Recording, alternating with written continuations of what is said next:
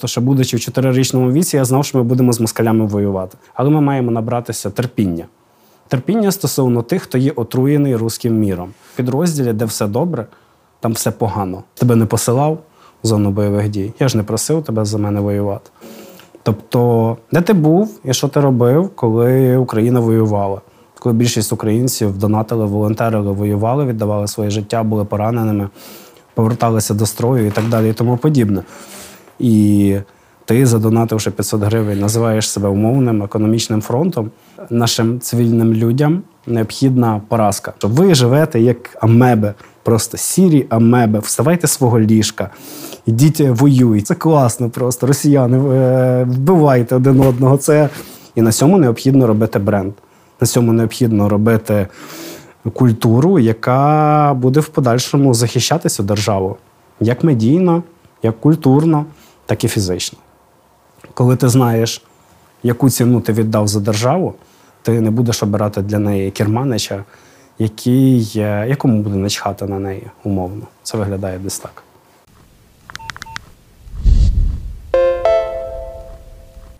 Добрий вечір. Це плюс плюс подкаст. Я його ведучий Сергій Гнезділов, військовослужбовець 56-ї бригади.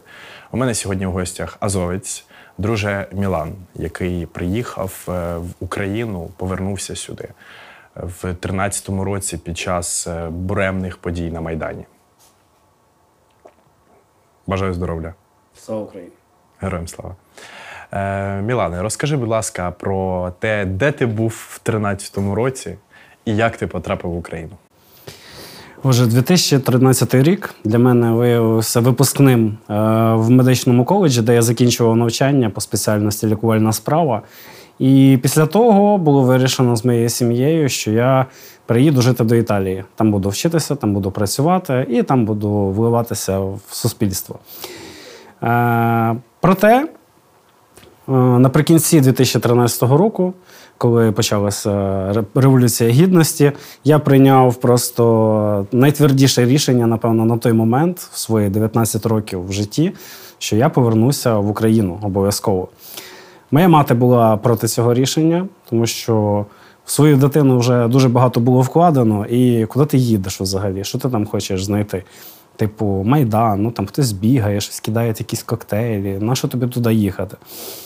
Е, Я свої думки не змінив. Ми з моєю мамою довго сварилися, вплоть до того, що моя мама хотіла від мене відмовлятися, але вона потім з цим рішенням змирилася. І е, прилетівши вже на Майдан, включившись в Революцію Гідності, пройшовши певний шлях. Е, подій на Майдані, познайомившись з величезною кількістю людей. До речі, тоді я вперше зустрів Тавра, будучи в правому секторі. І після цього е, наші шляхи досить часто вже перетиналися. Е, таким чином, вже е, весною 2014-го, після закінчення подій на Майдані, після зрозумілої обстановки. Що взагалі в країні відбувається після окупації Криму, після початку бойових дій на Донбасі, було прийнято рішення вступити до якогось добровольчого формування. Чому саме добровольчого? В Збройні сили я піти не міг, тому що в мене білий квиток. Мама колись про це завчасно подбала для того, щоб її дитина не потрапила в армію. В НГУ на той момент, які створювалися, я не міг знайти на них виходу, тому самим банальним, простим способом це було долучитися до якогось е, добровольчого батальйону. І, власне, через величезну кількість Е, відгуків тих, е, хто перебував зі мною на Майдані, ми вирішили е, долучитися власне до тодішнього ще батальйону Азов, який на початку називався Чорні чоловічки. Спочатку Азов називався Чорні чоловічки? Да. Чорні чоловічки це була перша назва Азову, яка означала протидію зеленим чоловічкам, які зайшли до Криму без знаків розрізнення, і їм на противагу Е, в Україні створилися чорні чоловічки. Це перша назва Азову.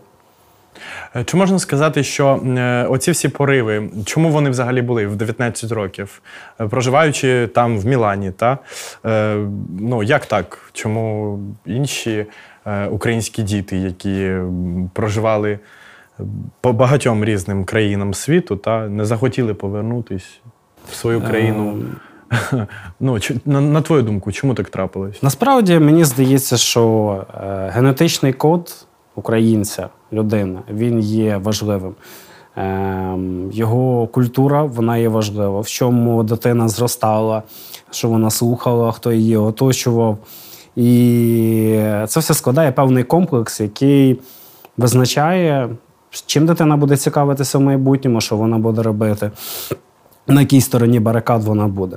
В моєму житті був е, мій дід, е, який був очільником руху покуття від Чорновола в районі. І він дуже боявся, що я виросту комуністом. Він дуже боявся, що я не буду знати, хто така Україна, тому що.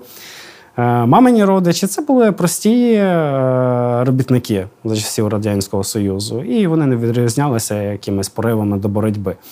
Е, татовий батько, мій дід, він е, дуже сильно цим питанням переймався. Він хотів, щоб його внук продовжував цю справу боротьби за Україну. Тобто, ще будучи в чотирирічному віці, я знав, що ми будемо з москалями воювати. І коли це не було мейнстрімом, я знав, що прийдеться готуватися. Нам треба піднімати армію, нам треба е, займати якусь позицію, захищаючу, тому що на нашу культуру здійснюється постійний вплив.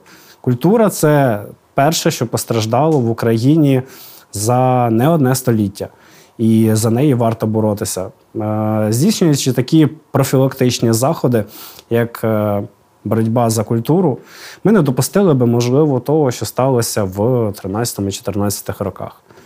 Е, проте, тут варто підмітити також і питання мови. Власне, мова.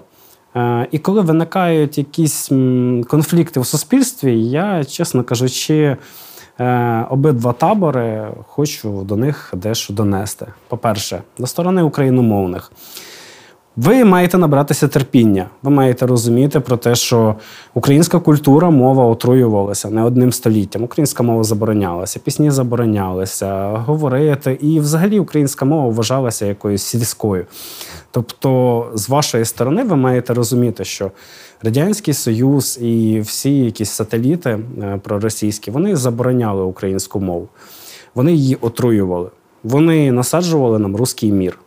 І у висновку, що ми отримали? Ми маємо е, у 91-му році суспільство, яке ми називаємо одне україномовним, одне російськомовним, але ми маємо набратися терпіння. Терпіння стосовно тих, хто є отруєний руським міром. Стосовно російськомовних, е, тут все набагато простіше, їм необхідні зусилля. Тобто, якщо без усвідомлення того, що руський мір приніс з собою певну отруту для української культури, ми цю проблему не вирішимо. Тобто усвідомлення проблеми і е, і зусилля, які необхідні для того, щоб цю проблему вирішити. Така розлога відповідь. Прям дякую за неї. Насправді я теж вважаю, що культура і зараз потерпає під час війни, тому що ми бачимо фінансування е, серіалів про інгулець, е, де е, проповідується такий кльовий, смішний облік якихось уклоністів і ухилянтів. Про це не один раз сказали, і багато хто на цьому наголошував, що українська культура зараз теж трішки перебуває дуже в такому жалюгідному становищі, і не, не вистачає дійсно україноцентричних проєктів в культурі. І шкода, що держава сьогодні не акцентує на свою увагу на тому, що культура під час війни навіть вона дуже вона мега важлива. Звичайно, так само, як і культура самої війни. Так само, як і ідентифікація себе військовослужбовців як воїнів, вона є важлива. Для прикладу, американці і їхні кампанії в Іраку як необхідно було залучити максимальну кількість військовослужбовців, використовуючи культуру. Це фільми, які випускалися просто періодично. Згадаємо класику е, падіння чорного яструба. Це класика, напевно, всього американського кінематографу про війну. І ніхто не заперечує, що це є пропаганда. Так, дійсно, це є пропаганда, але ця пропаганда вона нам так само необхідна.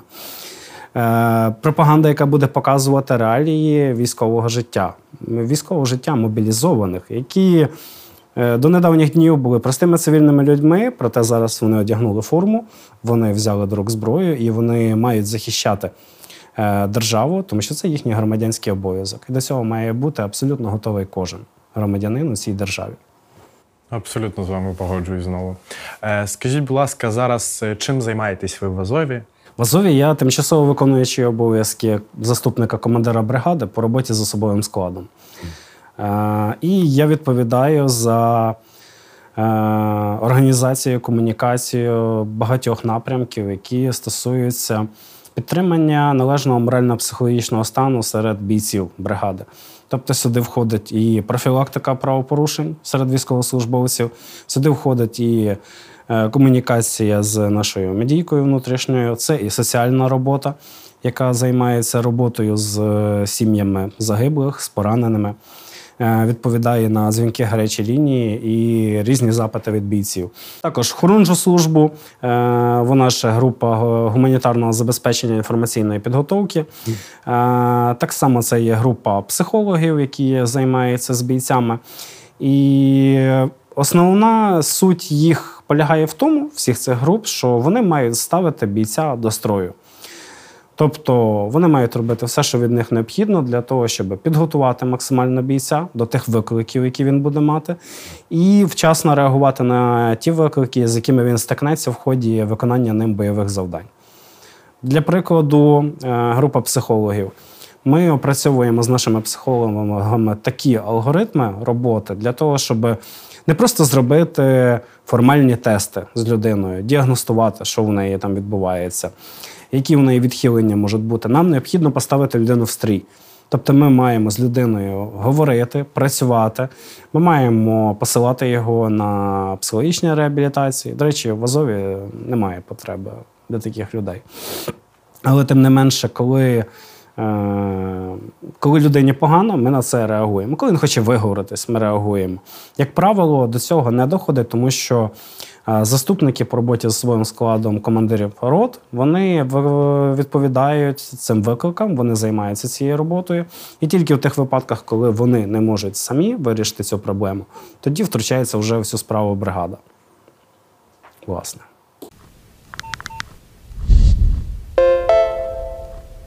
В описі під відео ти знайдеш посилання на благодійний фонд Азов Ван. Не забувай підтримувати Азов.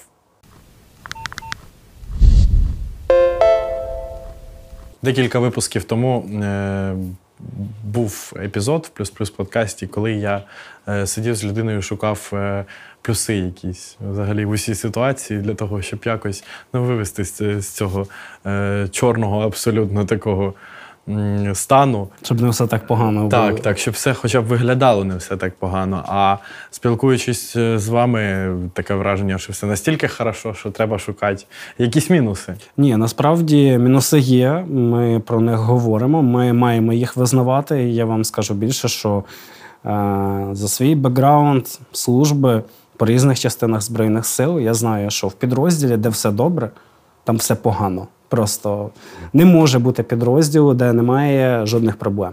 В кожному підрозділі вони є. І у нас вони так само зустрічаються. Проте ми намагаємося ці ситуації вирішити. Е, деякі методом профілактики, тобто ми говоримо про те, що ми готуємо людину, ти зіткнешся з такою такою то ситуацією. Ти умовно е, не був ніколи під артилерійським обстрілом. Ти можеш себе повести непередбачувано. І ми його готуємо до того, що це може тобі не сподобатись. І ти будеш мати якусь очевидну реакцію. Тобто ми з ними працюємо для того, щоб здійснити саме профілактику. І це є важливо у нашій роботі, тому що без цієї профілактики, без е, пошуку самої причини, чому так відбувається, ми будемо працювати з наслідками. Це набагато важче, ніж працювати з причинами. Дуже показово, що незважаючи на те, що ви цілий заступник командира бригади, ви погодились на цю розмову, ви сидите, комунікуєте, тому що зазвичай це ну, мега-прорив насправді. Зазвичай в нас, в принципі, не дуже комунікабельні командири частин, заступники командирів. Вони там відповідають відписками і такі максимально. На них закриті. просто чіп впливає офіцерський. Але да, тим не менше, це дуже круто. Е, Чи є в вашій публічній комунікації проблема з, ну, наприклад, в піхоті? Зараз ми реально досліджували це питання. Є величезна проблема з тим, що е, просто-напросто не комунікують взагалі бригади, що в них гинуть люди, та? і що, ну, як мінімум, написати про те, що у вас служила людина яка, вибачте, там була там тричі представлена к високим державним нагородам, а ви навіть не комунікуєте. Ну просто людини, наче не було. Ви не написали, що от є людина, яка тривалий час е, ну, робила величезну там користь для армії, для суспільства, і це ваш був боєць, це ваша втрата. Тобто, це таке ігнорування дуже таких серйозних і ем, ну, хороших насправді бійців, та і того, що вони зробили для цього підрозділу, навіть ігнорування самого факту їхнього смерті, по факту. Чи е, є у вас така тенденція, чи ви все ж таки більш схильні до того, що треба висвітлювати е, і публічно комунікувати про це? Насправді ми вважаємо, що ця інформація в будь-якому випадку має бути опублікована. Люди мають знати про наших бійців, які віддали своє життя Е, в складі бригади від 2014 року, е, продовжуючи повномасштабним вторгненням 22-го року бої за Маріуполь. І ті, які зараз продовжують е, воювати, хлопці гинуть.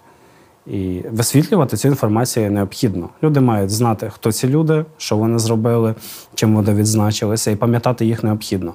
В складовій національної пам'яті е, герої вони займають її одну з важливої складової. Проте робити акцент тільки на мертвих, це, як на мене, це не зовсім правильно. Ми маємо пам'ятати також і живих героїв. Але якщо повертаючись до мертвих, до цього можна відноситись по-різному, але ми маємо зараз деякі проекти на початковій стадії, де ми хочемо зібрати всіх наших е, бійців бригади, які загинули в різні періоди, і висвітлювати цю інформацію поступово в інтернеті для того, щоб ми не можемо зробити одне меморіальне кладовище для азовців, але ми можемо зробити його принаймні онлайн. Це Це буде типу книга пам'яті? Типу, щось типу того. Насправді в Збройних силах існувала така книга пам'яті, але вона робилася людьми, які були на ентузіазмі, проте у них не було більш такого творчого структурного підходу. Е, сама тема вона пішла в небуття, вона стала непопулярною. Плюс з розвитком соціальних мереж е, інстаграму, Фейсбуку та інших проєктів, для прикладу, епізоди війни чи незламні, е, які в інстаграмі висвітлюють історії хлопців.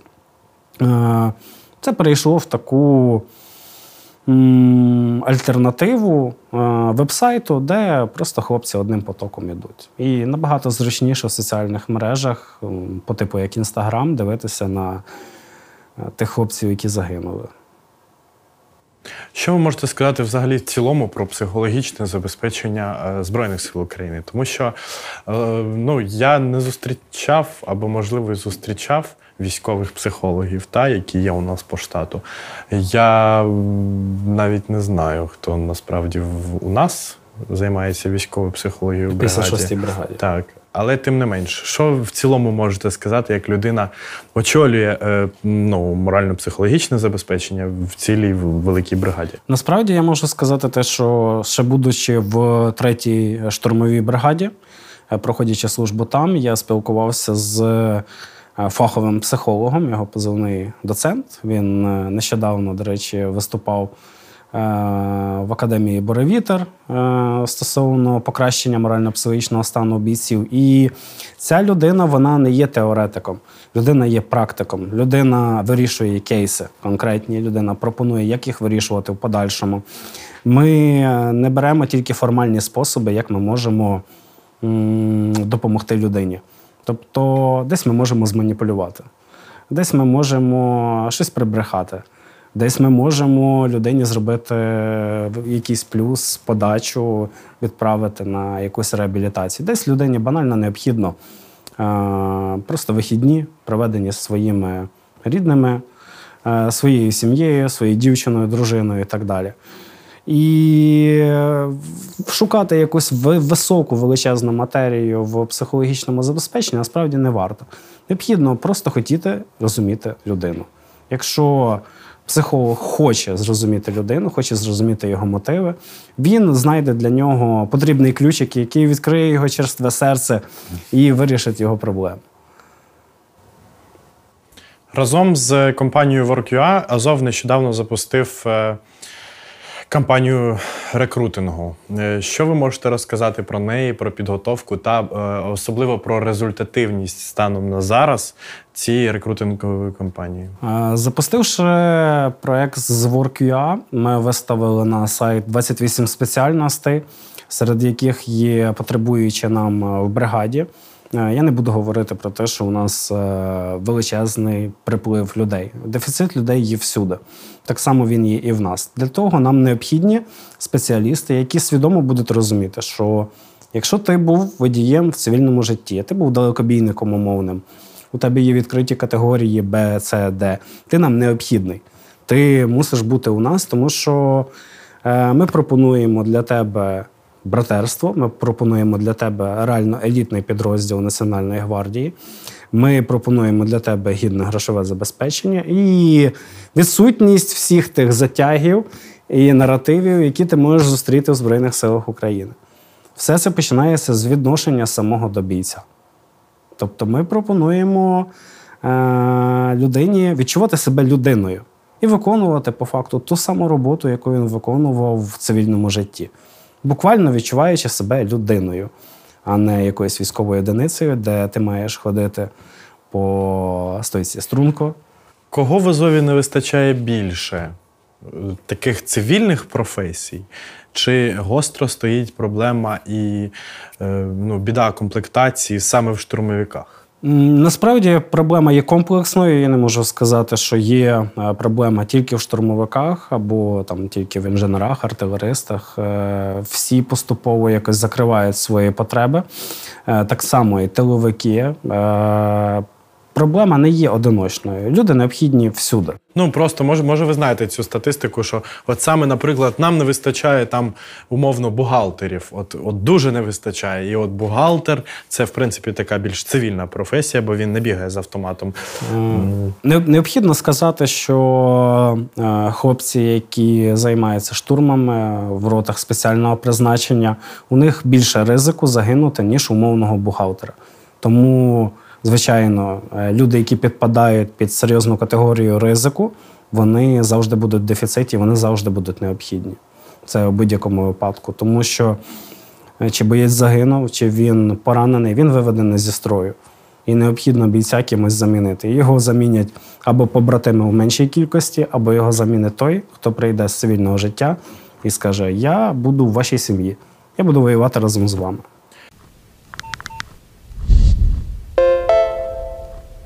Ставте лайк під відео та нажимайте на дзвіночок. Підписуйтесь на нове відео. Йо, мазафака біч є. Окі кацуром перекульоні. Окі скіфо.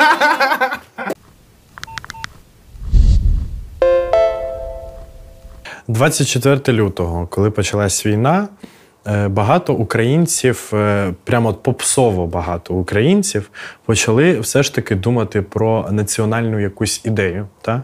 От заради чого і для чого? Е, як би ви сформулювали цю національну ідею? Цю національну ідею я би сформував нашим цивільним людям необхідна поразка. Тільки перед лицем поразки цивільні починають мислити спільно. Вони розуміють, що ми зараз можемо втратити державу. Подивіться на 2022 рік. Та зараз теж. Е, люди, коли бачили, що нашій державі може прийти кінець, коли бачили реальну загрозу втрати державності, всі піднімалися, всі були єдині, всі були спільні. Як тільки починається позитив, Ванька встанька, пес патрон. І інші нісенітниці, які ми можемо бачити по телебаченню, по марафонах, вони не несуть з собою ніякої користі від слова абсолютно. Тобто люди розслабляються, люди думають, що хлопці тут е, займаються е, якимись околокурортними справами, і, ну, типу, а я ж тебе туди посилати. Я ж тебе не посилав в зону бойових дій. Я ж не просив тебе за мене воювати. Такі слова, на жаль, зустрічаються досі.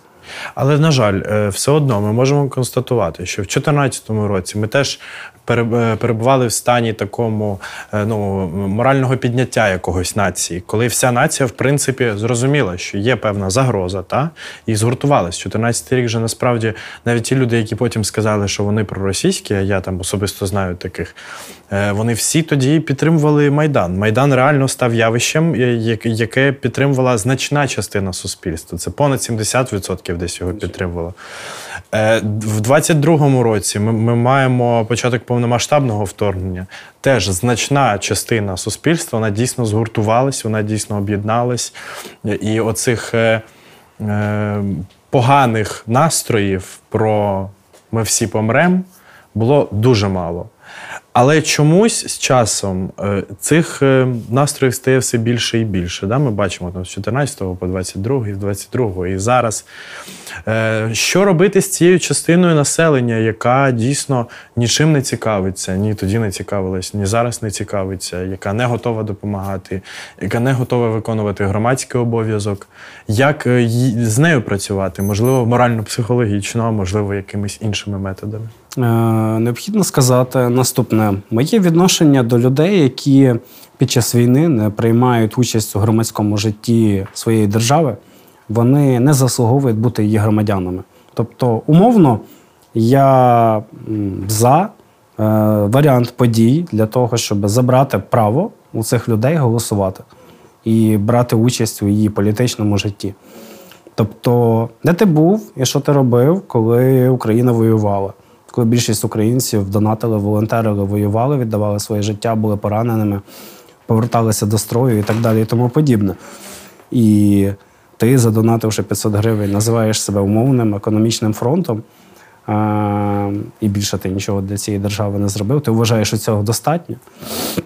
Як на мене, у цих людей необхідно забрати право голосу і не давати в майбутньому впливати на політичні процеси, які відбуваються в державі. Можливо, це звучить дещо е, недемократично, але я хочу відмітити різницю між демократією і охлократією. Mm. Тобто, у нас є умовний демос. Є громадяни, є охос, є народ, якому в принципі там байдуже, які е, колись за радянського союзу були частиною сколаборованого суспільства, яким було байдуже, в якій державі вони будуть які хотіли вийти з радянського союзу, просто тому, що вони думали. Що так буде краще. Да, Тому що от, от отак. Вони не жили ніякою національною ідеєю. У них її не було. Згадаємо українську повстанську армію. За що боролися УПА? УПА боролася за ті ідеї, які були закладені ще Українською Народною Республікою. Але упівці, е, я, чесно кажучи, ними захоплююся. Це ж якими треба бути високомотивованими воїнами, які можуть перемоги і не побачити. Такого слова, як перемога, в убівців по факту не було. Вони воювали і не знали, чи вони побачать ту саму перемогу, чи вони побачать ту Україну, за яку вони борються. Тобто, це ну, для мене це є досить висока матерія. Е, але ж така ситуація, в принципі, була і на початку 22-го року. Ми не знали, чи протримається Київ, наприклад, та чи чи зможемо ми відстояти хоч якусь частину, чи можемо навіть питання йшлося взагалі про існування державності, да? чи, чи чи, буде Україна вона завтра. То можна сказати, що історія циклічна і що ми маємо виносити з неї якісь уроки. Звичайно, ще в навчаючись у Львівській сухопутці, мій викладач е, говорив мені перед в кінці 21-го року. Він каже. Е, я боюся 22-го року. Я кажу, чому? Ну тому що в 1922 році був створений Радянський Союз. І є величезна загроза, що Російська Федерація під цей шумок захоче приурочити якусь подію і зробити щось страшне. Тобто перехідний 21-й, 22-й, наші викладачі вже нас готували по факту до того, що може бути. Просто знаючи історію, знаючи, що вона циклічна і може повторитися.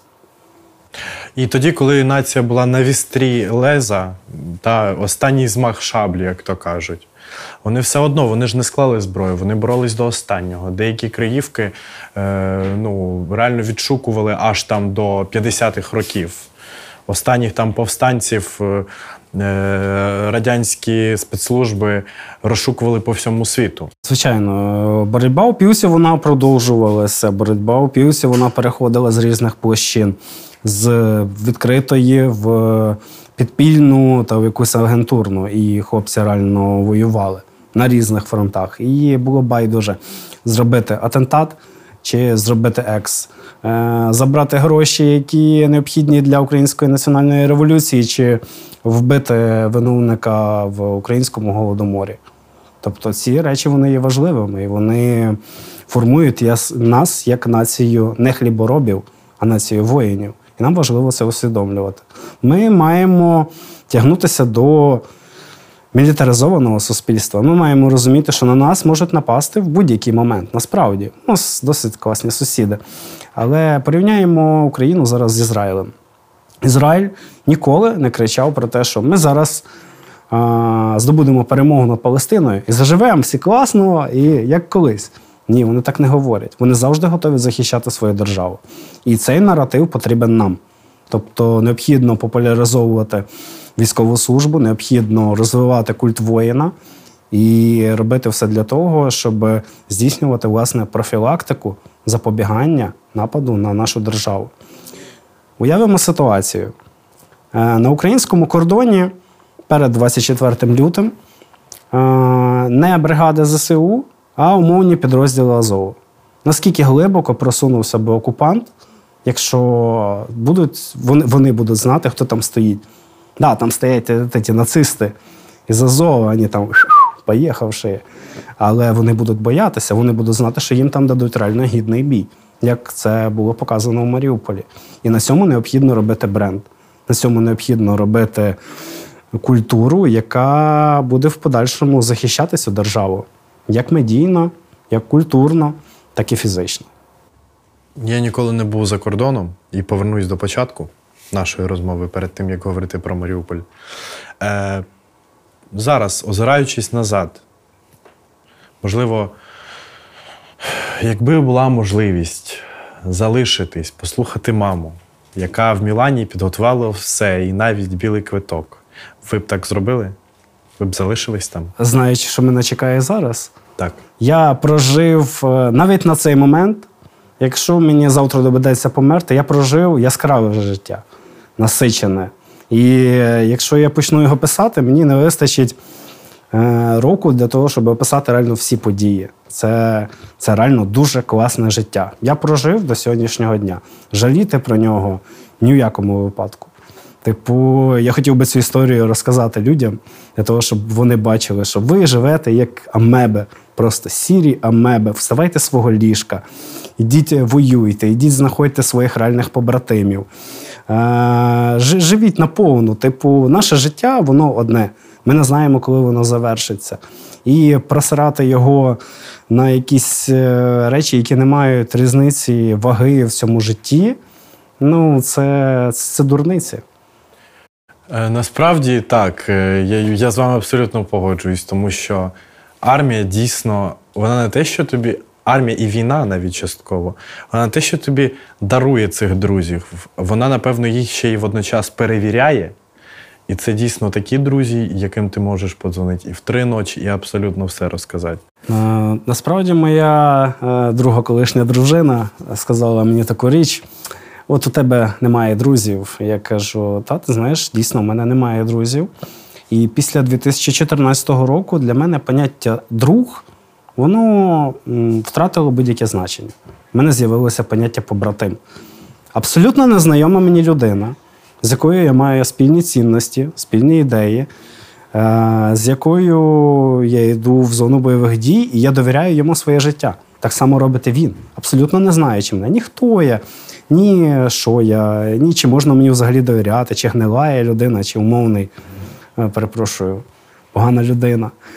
Е, поняття друг, воно воно просто зникло з мого життя. І зараз, чуючи такі фрази, як тебе немає друзів, це навіть не образливо звучить. Тому що да, їх дійсно немає. Але у мене є побратими.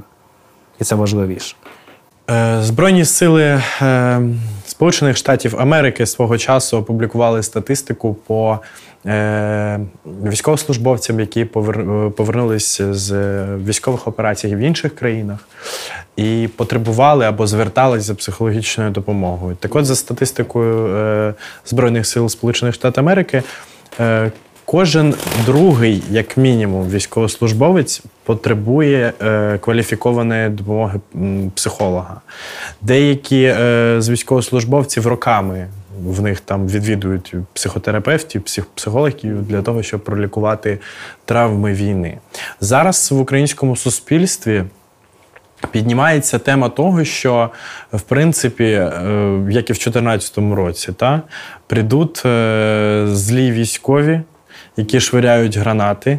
А хлопці прийдуть порядок, наведуть в Верховній ну, Раді. Це це, ж це ж спочатку так казали. А зараз кажуть, що ну, якісь ненормальні, наприклад, кидають в сільрадах е, гранати. Да, як це сталося в Так. І як з цим бути? Чи дійсно всі військові настільки психологічно неврівноважені, що вони будуть кидати гранати там в цивільних? Е, І якщо якась частка є, то як з нею бути? Як профілак... ну, Якою профілактикою маємо ми займатися як суспільство, як держава, щоб цього не трапляло? Е, Насправді. Мене тішить, коли я бачу подібні відео на Росії, де якийсь алкоголік з шевроном Z він е, знімає чеку з гранати, він викидує, люди кричать. І він сидить, так ніби нічого не відбувається. Це класно просто. Росіяни е, вбивайте один одного. Це, ну, це, Це класно. Це дуже тішить мене, це тішить моїх побратимів, і це необхідно нашій нації. Але якщо говорити про наших хлопців, насправді випадки, коли хлопці можуть використовувати зброю приїхавши в мирне життя, е, вони були. Вони були з 2014 року, і вони будуть, і вони нас будуть чекати. Як ми маємо з цим працювати? По-перше, з цим мають працювати його безпосередні командири і заступники з МПЗ у Збройних силах і в Нацгвардії по роботі з особовим складом. Це база. Ці люди в першу чергу мають з ним працювати. Наступні ті, хто мають розуміти, що Е, для бійця е, психологічне адаптування після зони бойових дій важливе це і його рідні. Психологи, які є в місцевих РТЦК та СП або від військової частини, в нашому випадку це від Азову, це соціальна служба, які дзвонять е, до родин загиб... до родин гопців і ведуть з ними якісь певні розмови, консультації. Вони пояснюють, як може бути, з чим вони можуть зіткнутися. Е, командири і рідне, рідні. Звичайно, це є перші люди і ключові особи, які будуть брати участь в його адаптуванні до, е, до мирного життя. Е, за своєю практикою я працював також із людьми, які створюють різні проекти. Різні проєкти для того, щоб військовослужбовець, який повертається з зони бойових дій, цивільне життя. Е, будучи на своїх двох чи поранений без однієї, неважливо, для того, щоб він міг адаптуватися. І створюються як освітні програми, так і робочі, згідно з якими він е, може повернутися до цивільного життя, в числі тих, хто так само розділяє з ним його біль, для того, щоб він не пояснював якимось. Е, жмихам, там, не воювавшим умовним, що от я воював там і ти не розумієш мій біль. Ні, він буде разом з тими людьми, які так само пройшли шлях, які розуміють, що таке обстріл, які розуміють, що таке головний біль після обстрілу, які розуміють, що таке кульове поранення і так далі, і тому подібне. Багато хто наголошує на важливість діалогу та розуміння саме зі сторони цивільних. А чи мають військові вчитись розум, е, розуміти цивільних, не тільки цивільні, та розуміти військових, а от е, ну, ми ж теж якось маємо шукати, можливо, якусь комунікацію з цими людьми, які були весь час в тилу? Е, насправді хлопці не будуть шукати комунікацію з людьми, які залишилися в тилу. Угу. Банально через те, що на кону стоїть е, виживання держави. І вони займаються тим, щоб ця держава вижила. Тобто цивільні вони в свою чергу займаються чим? Чим вони можуть займатися? Підтримувати державу і її існування. Але запобігати її знищенню, цим займаються хлопці, які носять мультикам, піксель та іншу форму. То виходить все одно після війни в нас бути ветерано-орієнтована держава, яку будуватимуть ветерани. Тобто те, що не вийшло, можливо, в 2014 році, коли відбулася революція гідності, та? коли е, 14, 15, 16 і далі роки люди добровільно йшли, захищали країну, повертались в тил і не могли в тилу, ну по факту, е, зробити ніяких е, змін навіть на місцях, тому що ми знаємо, що у нас є регіональні еліти, у нас є дуже багато ну, проблемних моментів, які просто десятками років не вирішувались. І коли ці люди після фронту вертались, ну ми ж бачили, да, і е, виборчі списки, і рейтинги політичних сил, і скільки ветеранів в цих списках було. По факту, просто Скільки буде на наступних виборах? Е, це погано чи? Це погано насправді. І погано, і добре. Чому е, погано і чому добре? Саме до погано цього я це підводив. тому, що відбувається політична заангажованість е, бійців. Політичні партії, політичні еліти намагатимуться урвати свої найбільш списки. авторитетних, найбільш е, медійних осіб, які будуть е, працювати в їхніх інтересах і е, займати ті політичні позиції, які будуть необхідні певній політичній партії або тій особі, яка її нею керує. Але тим не менше, це є і добре, тому що ми не можемо говорити, що армія поза політикою. Армія не поза політикою. Інструмент політики. Армія це є інструмент політики. Раз. Е, Далі. Армія це виборці, армія це. А, Як, е, ну, типу, е, ви знаєте, ми завжди чули таку фразу, що Україною керують ті люди, яким вона не потрібна. І говорили це ті люди, які байдуже відносилися на виборах. Так от у мене таке питання є наступне: а хто вибрав? Хто вибрав тих людей, яким ця держава була не потрібна? Чому громадяни знімають з себе відповідальність за тих, кого вони понавибирали? Е, чи можуть військові зробити правильний вибір? Чи відрізняються вони в плані вибору від цивільних? Звичайно, відрізняються. Вони бачать ситуацію кардинально іншу. І е, кого можуть е, вибрати військові? Е, я думаю, це питання зараз може бути таким уже політично провокаційним, враховуючи події, які відбуваються у військово-політичному світі в Україні, але тим не менше. Єдність в думці щодо вибору кандидата у військових однозначно буде е, більш прогресивна, ніж в цивільних. Коли ти знаєш, яку ціну ти віддав за державу, ти не будеш обирати для неї керманича, який, якому буде начхати на неї умовно. Це виглядає десь так. Е, чи можна сказати, що керманичу цієї країни е, байдуже на цю країну?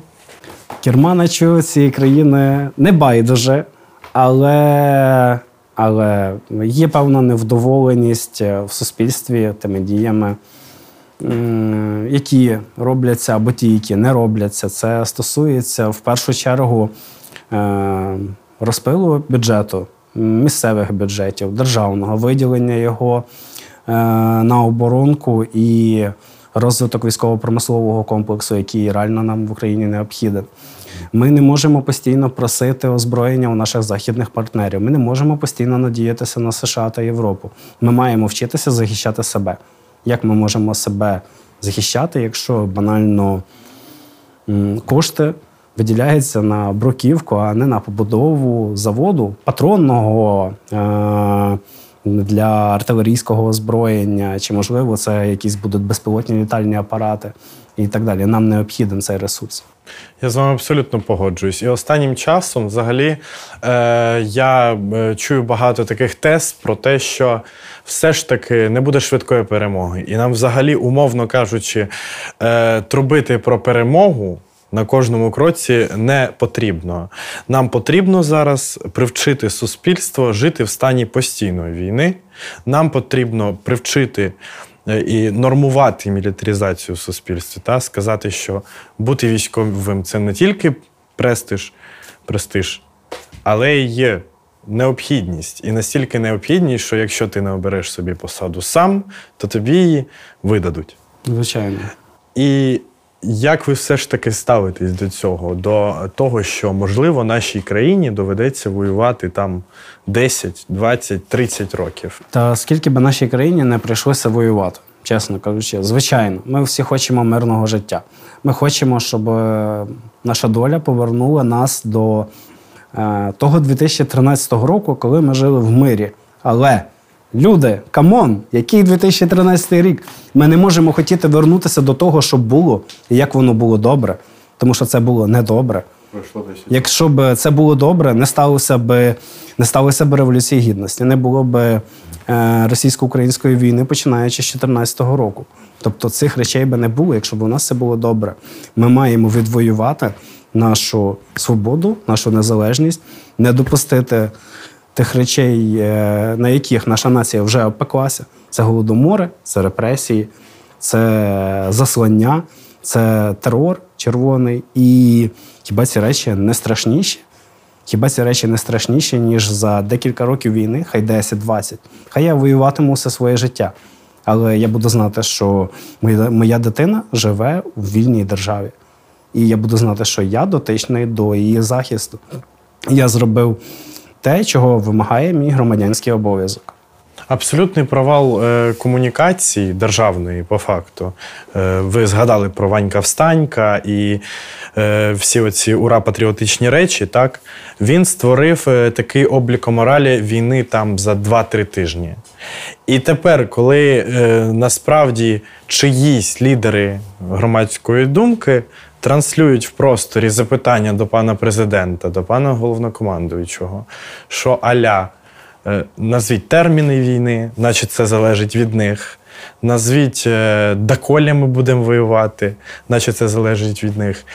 Як виходити зараз державі з цього по факту такого летаргічного сну? Тому що два роки нас заспокоювали, що ну от буквально за тиждень все закінчиться. А тепер ми розуміємо, що воно взагалі не закінчиться. І оці упаднічні е, настроєння, ну, абсолютно неадекватні лічності, які починають це вопіти. Як бути? Як з цим бути? Насправді мені здається, що як марафон е, інструмент, але інструмент досить токсичний, пропагандистський, який використовує наша держава, він не дасть того результату, які би цілі ми перед ним не ставили, якщо ми хочемо до людей донести вже якийсь інший меседж. Але ми можемо працювати над іншим. Ми можемо працювати над освітою.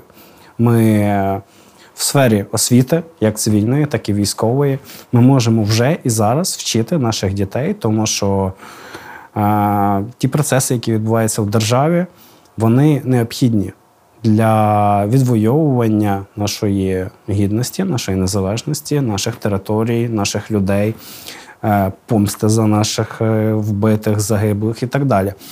Тобто, чим більше проходить часу, тим менше. Тим ми відкладаємо навчання дітей наступного покоління тим наративам, які будуть необхідні в нашій майбутній державі, оновленій, яка буде розуміти, що ну, типу, поняття перемога, воно абсолютно утопічне в наших реаліях. Що е, поняття там розвалу Росії Е, як державного суб'єкта, це на даний момент е, нереальна річ. І е, навіть якщо її хотіти, для цього необхідно робити якісь певні зусилля. Без зусиль нічого не вийде. Умовні цивільні люди, які е, говорять про перемогу, просто запитайте їх, що для вас є перемога. Вони не знають, що таке перемога. Вони абсолютно не можуть відповісти. Ну, це там повернення територій, окей. Ми повертаємо території, стаємо на кордоні і як далі. По нас не стріляють. Нашій державній безпеці не загрожує більше вторгнення. Типу, що? І люди починають губитися. коли ти їм пояснюєш, що наше життя воно має бути реально в постійній боротьбі, як і кожної країни, яка відвоює свою незалежність. Е, на даному етапі. Е, ми або вистоїмо взагалі як держава і продовжимо усвідомлено розуміти, що Збройні Сили України це є пріоритет цієї держави, що політична освіченість це є пріоритет цієї держави, що недопущення подальшого східного напрямку вектору розвитку для цієї держави це абсолютно це абсолютний нонсенс, і ми не маємо більше до нього вертатися. І коли ці складові будуть у наших громадян в головах, тоді ми можемо розраховувати на те, що ця держава буде жити дійсно в мирі, процвітанні, і жодна Російська Федерація не посміє на неї напасти. А чи буде національний інтерес в Європейському Союзі? Тому що знову ж таки останнім часом багато кажуть про те, що для того, щоб там ми вступили в ЄС, нам підеться йти на якісь поступки. І таким чином е, виникає певна опозиція до е, взагалі позиційності Майдану, та? тому що ем, Євромайдан він так і називався Євромайдан. Е, десять років тому студенти вийшли, і, і українська нація зробила певний вибір, щоб рухатись в сторону Європейського Союзу. Звичайно. Зараз нам деякі діячі вже кажуть, що це це буде не дуже вигідно, і нам треба передивитись якісь свої ну, рішення минулі, як нації, і рухатись, якщо не в іншу сторону, то хоча б до нейтралітету. Це небезпечні думки, але вони лунають. Вже як... це, це небезпечні думки. Рух на схід чи нейтралітет це ті сценарії, по яких ми вже працювали. Тобто. Після розвалу Радянського Союзу Україна мала залишатися нейтральною державою яка не вступає у жодні військові блоки, союзи, і є собі окремою державою унітарною, яка має свої приколи, своїх людей, свої традиції, все у вас добре, все круто. Тільки не ввести ні в які союзи. Зараз у нас є можливість спробувати як військовий союз НАТО, так і Європейський Союз в плані цивілізованого європейського суспільства. Чи добре це, чи потрібно нам це? Однозначно, нам це необхідно. Ми ми бачимо, що зараз Європа, яка нам допомагає, Сполучені Штати, які нам допомагають, більшість світу, який нам допомагає, вони бачать у нас певну перспективу. Чи допомагали нам би просто, от, тому що нам баж шкода. Тримайте там пару атакамсів, mm-hmm. тримайте пару хаймарсів. Ні, на нас роблять ставку. Е, нас хочуть долучити до подальшої співпраці в майбутньому, і нам необхідні ці союзи в будь-якому випадку. Не маючи союзників, ми залишаємося сам на сам з підлим, серйозним і важким ворогом, якого ми, ми звичайно, воювати можемо проти нього. Проте для того, щоб його перемогти, запобігти майбутньому вторгненню його на наші землі, ми маємо знайти союзників. Останнє питання. Е, скажіть, е, що буде, якщо, наприклад, одного дня ми вже бачимо ці ці сигнали. Е, Наприклад, Сполучені Штати Америки не проголосують просто-напросто за виділення коштів на допомогу Україні. Як нам бути в такому разі? І чи вистимо ми е, без допомоги нашого найбільшого партнера? Чому я про це питаю? Тому що на, наразі це ну, найважкіше питання тому що це вже трапилось, і ми всі чекаємо вже кінця зимових канікул конгресу для того, щоб вони все ж таки ну, проголосували. За це дуже надважливе питання для всіх нас. Звичайно, яка, як, який розвиток подій буде після того, як США припинять нам допомагати? Е, ну, по-перше, я вважаю, що цього не станеться. Угу. Я більш оптимістично в цьому плані настроєний, тому що як частина конгресу більша так і громадянського американського суспільства вони виступають за допомогу Україні. Тобто е, результат, я вважаю, все одно буде позитивний. Але у випадку, якщо нам перестають допомагати, ми лишаємося самі на сам з ворогом. Е, які в нас варіанти залишаються?